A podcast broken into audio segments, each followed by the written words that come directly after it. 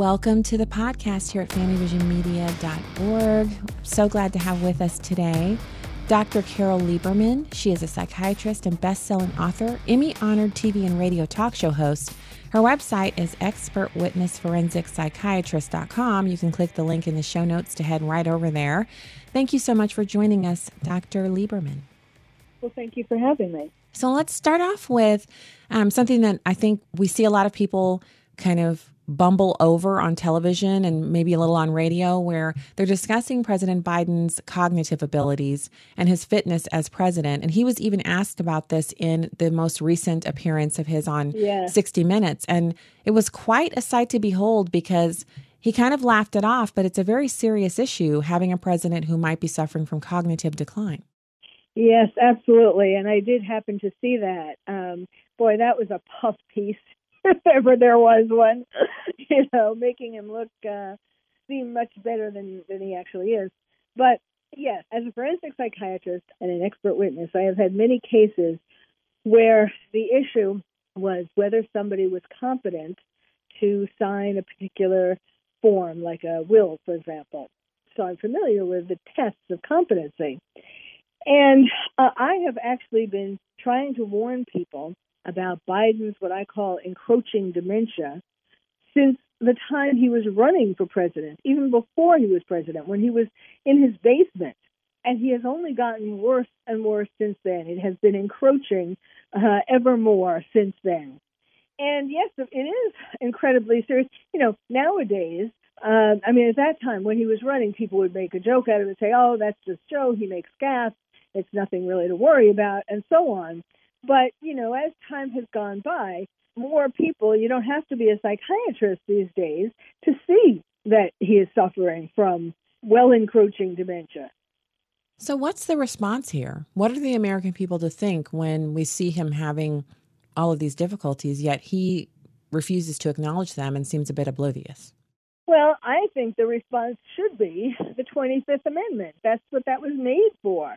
Um, he has gotten us and is still getting us into all kinds of problems. I think one of the things that he did that made it really clear that it was a symptom of dementia. I mean, besides other things too, you know, his his policies or his way of thinking as a puppet under Obama, um, the debacle in Afghanistan. Now, what that displayed in terms of the symptoms of dementia was a very impaired analytic reasoning, and ability to, to have abstract or analytic thinking, meaning the kind of thinking that people have who are good chess players, you know, where you can hold several different strategies in your mind at once and then be able to go through them in your mind and figure out what is the best. And then if the opponent does this, then you do this, and so on.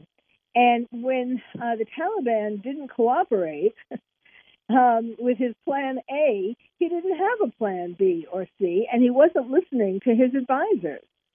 So there was no plan, no, and no backup plans, which is kind of a symptom of no planning. And then the advisors who could assist and kind of make up for the deficiencies are not heeded. And that's pretty typical for people who are suffering from dementia or cognitive decline, isn't it? Yes, that's a very good point. That's right.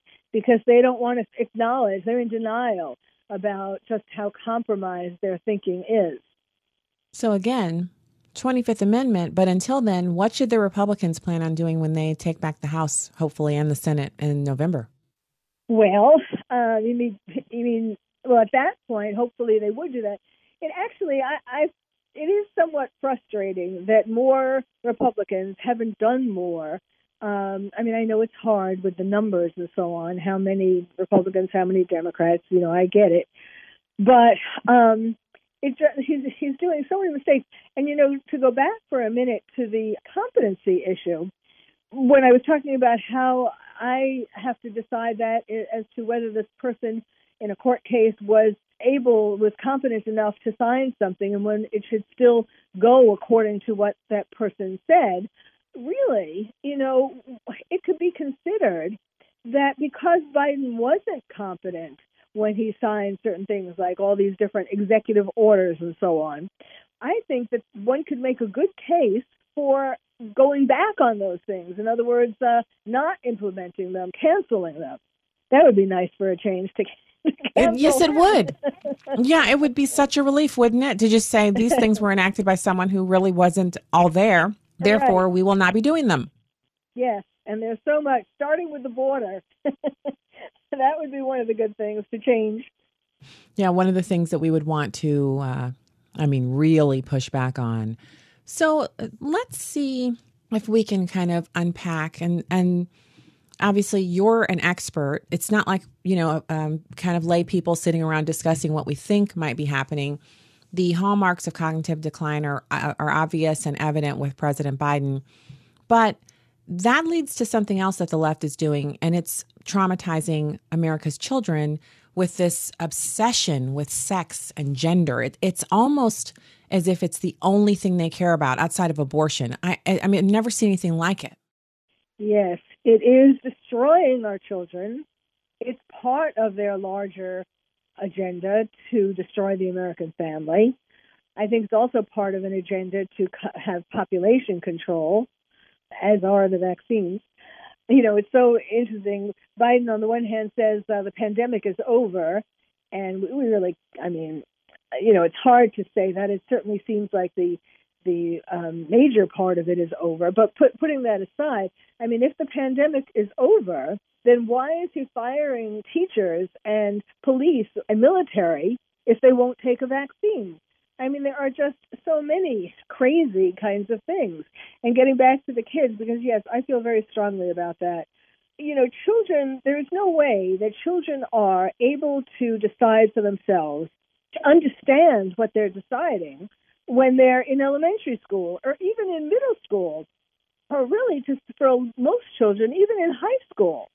Because, um, you know, if, and I'm certainly not saying, you know, if someone has uh, inclinations. You know, like if someone um, realizes that they're attracted, like if a, a a young boy realizes he's or believes he's attracted to boys and he wants to have sex with boys on his own, his natural impulse, that's one thing. But to be provided with books, uh, instruction manuals on how to have sex with people of the same sex and um, and then how to realize that your, all your problems come from the fact that you are, have have gender dysphoria, and if you just start on the way to becoming trans, you will be fine. And the problem is, especially nowadays, with kids, you know, not having been to school for two years and all that, and with kids realizing that the state of the world is is in such bad shape that they are depressed. You know, it's kind of normal, really, when you think about it that they're anxious and depressed. If I was a kid uh, facing some of the things, hearing one night of news, for example, or looking on the internet, you know, it's reasonable to be uh, concerned, depressed. Where is this world going? So, but but the teachers who seem to have sprung out of the woodwork, but you know now we're realizing that really they have been infiltrating for longer than we realized the teachers, of course, are encouraging them and telling them, you know, as I said, like everything will be will be fine if you just change from being a boy to a girl or a girl to a boy. And kids have normal phases. You know, there was this thing, there still is this thing called a tomboy, a girl who likes to climb trees, for example. That's sort of the classic way of looking at it. That doesn't mean she wants to be a boy because she likes to climb trees or she likes to play baseball or even football um, these are phases. And I have treated many patients where uh, they go through these phases and, you know, are boys who try on their mother's clothes. Sometimes that can mean something, but most of the time it just means, you know, they want to, sometimes they want to get closer to her or they want to feel, you know, she seems to uh, be excited or have fun when she puts on this dress or her high heels. I mean, you have to figure it out for each child. But children are feeling so isolated and lonely and confused that it is easy to convince them that the grass is greener. If they just change their sex, they'll be happier. And then, of course, we're seeing more reports of cases where you know people did change, uh, did get hormones and got uh, surgery and all of that, and now they want to transition back. Right. And but after so here's the I think the dastardly thing about this because I just remember Dr. Lieberman being in high school and there were some girls who I, I remember so, so I my dad was in the army, so there were some kids I knew for longer than three or four years, but most of them, you could, I would know them for at longest three or four years, and then their parent would get transferred somewhere else. And you know, we might write letters. This is before email was a really big thing, so you know, you didn't see all of the iterations of a person. But I just remembered meeting back up with these people on Facebook when Facebook became a thing. Everyone in the world just reconnected, and you know, someone you might have known in fifth grade could search you out and you would literally look at them and think, is my memory failing me or were you like the biggest tomboy ever in fifth grade and the woman you're looking at on the yes. facebook image is a beauty queen almost. It's like the most feminine person you've ever seen. And vice versa boys who were kind of skinny and well, really they were kind of seen as weaklings. You know they're as adults they're muscular and you know wearing a sharp suit and you know running a company. So the thing that you are in childhood a lot of times we'll say, "Oh, you look the same. You know, you look exactly the same as you did when you were, you know, 20 or 18 and you know the person is 60. They look the same." They look yeah. the same, but that's about it. Isn't it true that all of us undergo multiple metamorphoses from during yeah. our K through 12 childhood years? And then so the the thing is not to have a child get stuck in one spot because I remember the goth kids and how kind of almost scary they were and they're all functioning adults now. Like none of them are murderers or none of them are even actors. They're just regular people. They're running tech companies. yeah. At least. I mean or or pizzerias. I mean you you name it, they're doing it. Yes, yes. You know, it's kind of like um what was that called? Mr. Potato Head. You know, when we're growing up, we try on different noses, different ears, things like that until we find our identity. But when we're told, oh, well, you are this, and therefore you should do this, it is hard to resist, especially if this is a child whose parents aren't very involved with them and they kind of, uh, you know, like the, the fact that a teacher is spending so much time with them. So yes, it is really, really devastating because yes, you know, and and they try to say that um, if kids don't get hormones, you know, gender, first of all, the the uh, psychiatric evaluation as to whether someone has gender dysphoria is either non-existent or it's an hour, and you certainly cannot tell whether someone has true gender dysphoria that would be um, fixed by you know getting hormones or surgeries or whatever without speaking with him for over a much longer period of time, you know, over weeks and months and, you know, years, preferably. And there was something the other day I saw, maybe you saw it about, there was a, a poll or a study about parents. It was this website or an app or something called Whispers. I've never really been on it, but that's what it said in the article, where people share their secrets.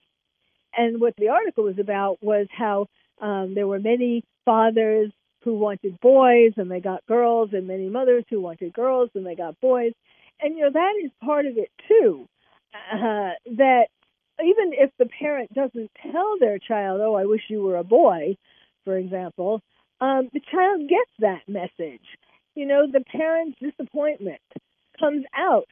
And and so some children think, you know, that they want to change because of course they want their parent to love them.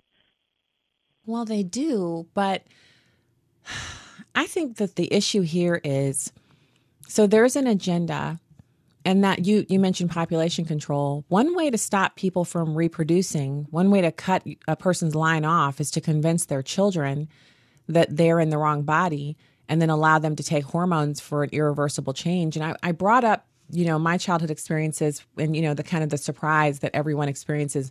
Someone you haven't seen in 20 years if you last saw them as a child you are probably going to be surprised by who they are as an adult. And you know, sometimes it's it's very typical. It was the class clown is now a comedian. The person who was most popular and most beautiful is still very popular and beautiful. Only they're now married, you know, with a family. Um, those those things carry on.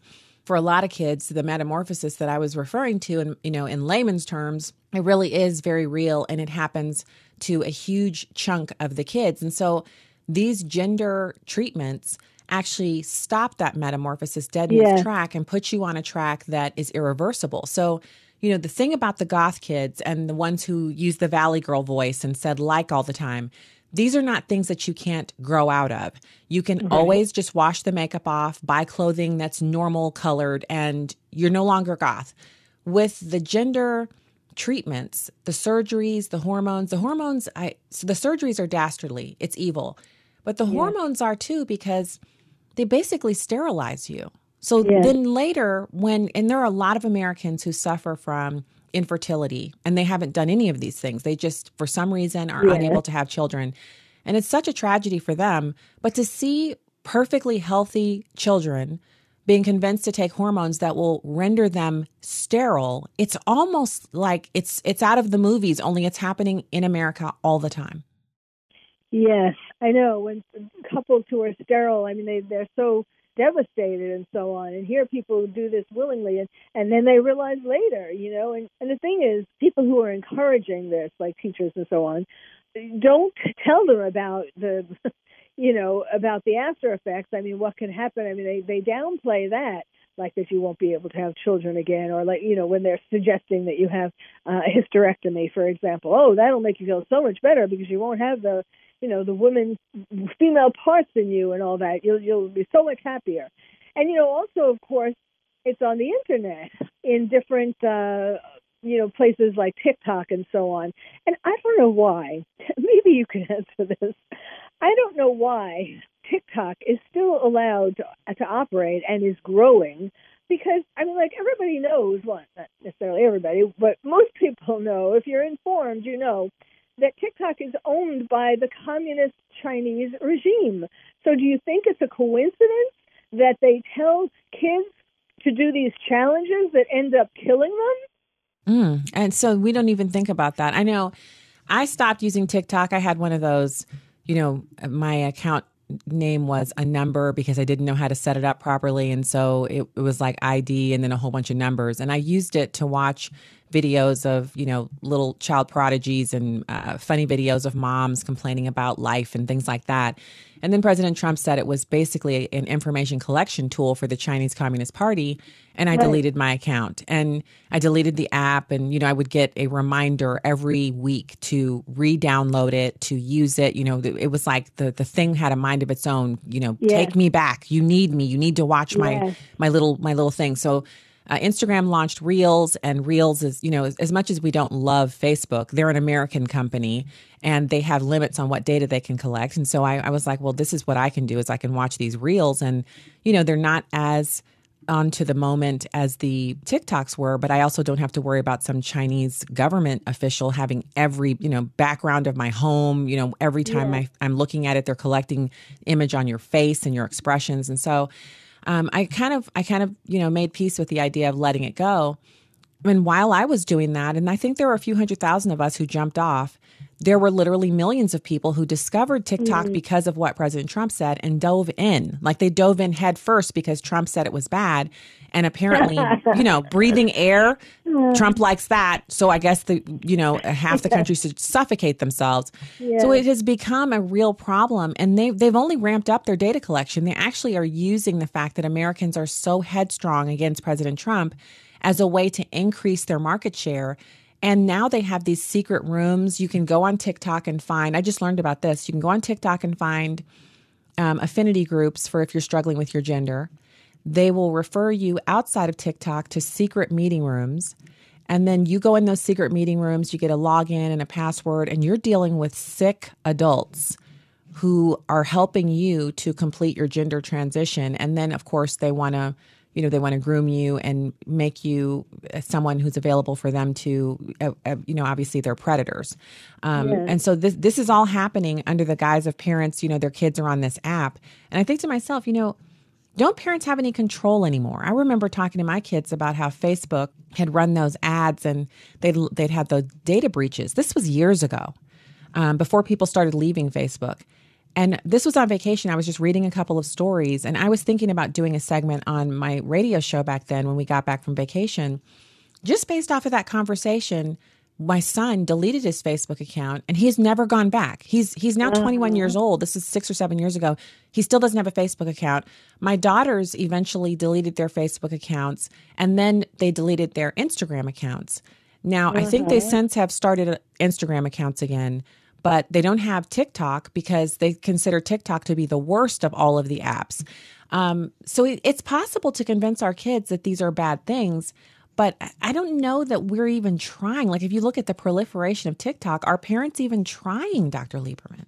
I not many of them, not the majority. Um, you know, parents these days want to be friends with their kids. They've stopped being parents, and of course, you know, uh, in part it's because of all this competition with teachers who are telling them one thing, or their friends, of course, who are telling them another thing.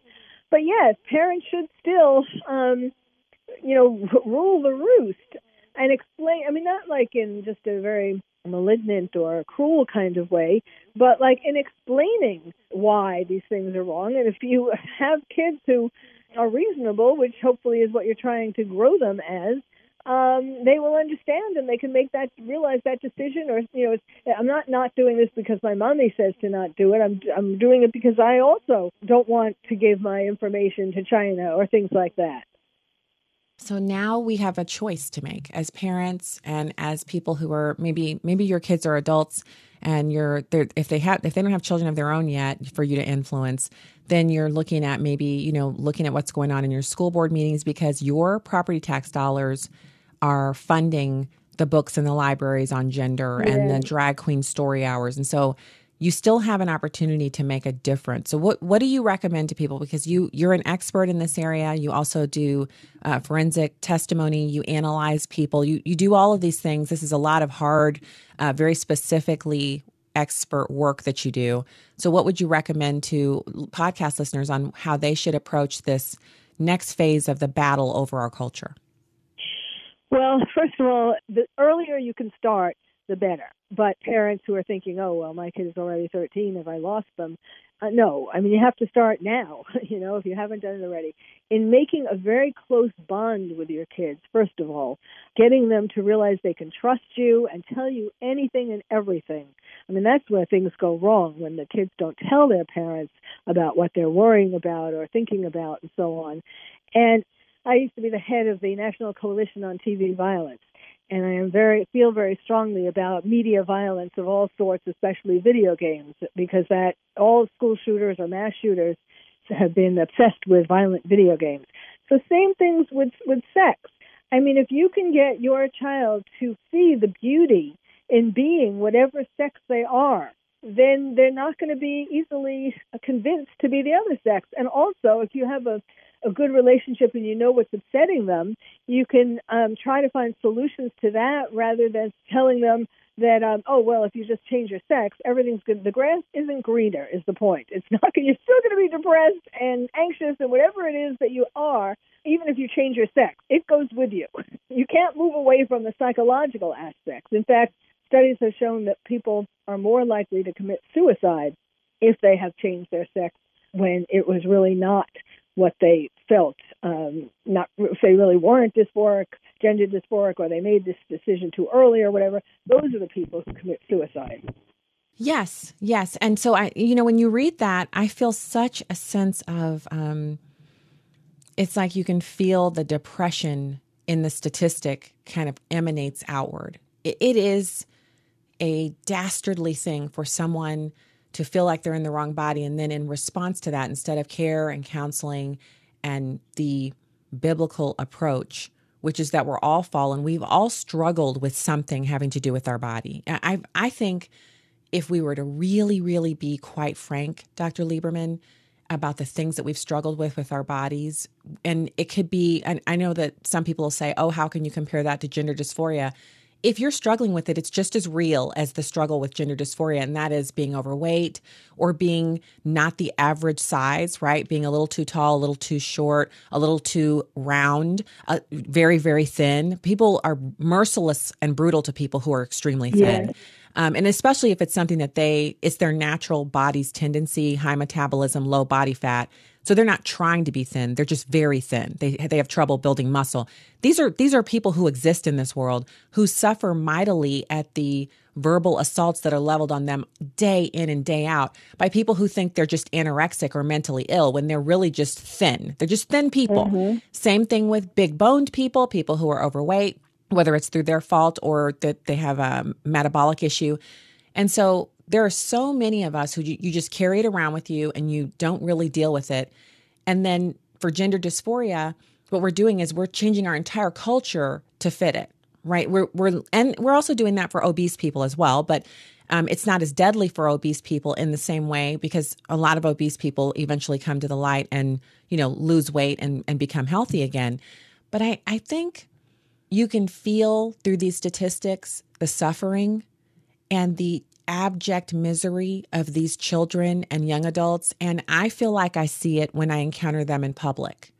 Mm-hmm. And so it is our duty to fight on their behalf to prevent them from mutilating their bodies because they can actually come out of it and become attracted to the opposite sex and then marry and have children and it's it's like something you don't even remember like I don't remember all of the struggles I had in high school and junior high they're they're a long ways back these people can have that experience too I don't I just can't believe we're going to allow literally maybe tens of thousands of people to go through the rest of their lives with bodies that don't function right anymore because of the way they felt when they were 12 or 13.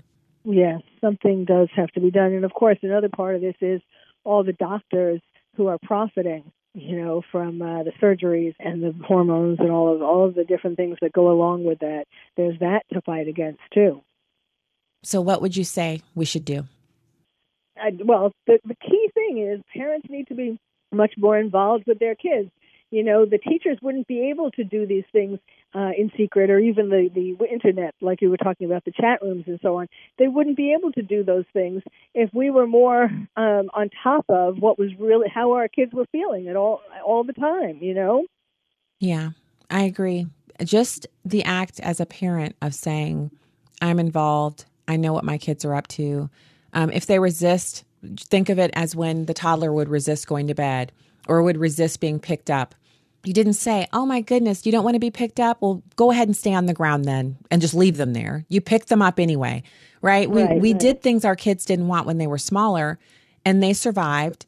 And it's the same thing that has to happen now. The kids are going to resist and we are going to have to push through and get them to do it anyway.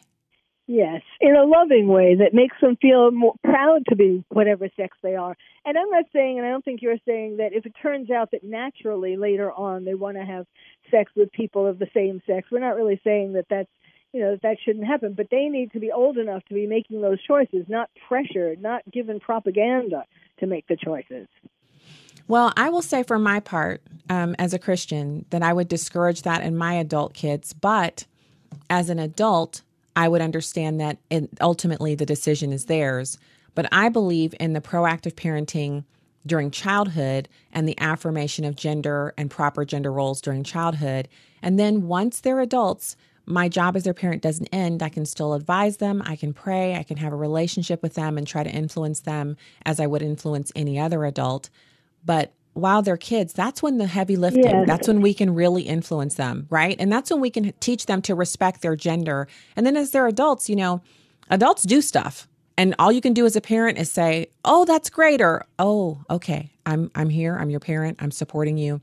Maybe you don't agree, but you're here as a parent and you keep the relationship. That's the way I look at it. Yes, no, I agree with that. And also, if I could just say, I think, you know, so a, a good relationship with your parents it's worth gold in today's culture. In 2022, how many people do we know that have great relationships with their parents? If there's anything you want to give your adult child that you're looking forward to, you know, that some people are really obsessed with investment accounts or leaving something tangible to their children. Maybe the thing that you should work the hardest on is to have a great relationship with them as their parent so you can continue to be involved in their lives when they hit these rocky points um, because they I, I know people who've dabbled in same sex attraction as adults and then come out of it. They tried it because they thought it was for them. They realized it wasn't. They came out of it. Their families stuck with them. They weathered the storm. There are some right, people who right. are still in it, and the families are still there with them, trying to support them. That's what families do. Families don't leave you; they stick with you, even you know what, whatever you're going through. That's I think what we should be working towards. Right. No, I agree with that. It's always such a pleasure to talk to you. Um, having your expertise, especially in times like these, is invaluable. Thank you so much for joining me today. And I will have we, we actually have the link for the uh, the website in the show notes. And I just encourage everyone to go there and access those resources. Dr. Carol Lieberman, psychiatrist, best-selling author, and Emmy honored TV and radio talk show host. Thank you for joining me today. Thank you. It was my pleasure. All right. Talk to you again soon. And we will be back with more podcasts at Family Vision Media. Find out more on all of our social media channels, which you can find in the show notes. God bless you. See you next time.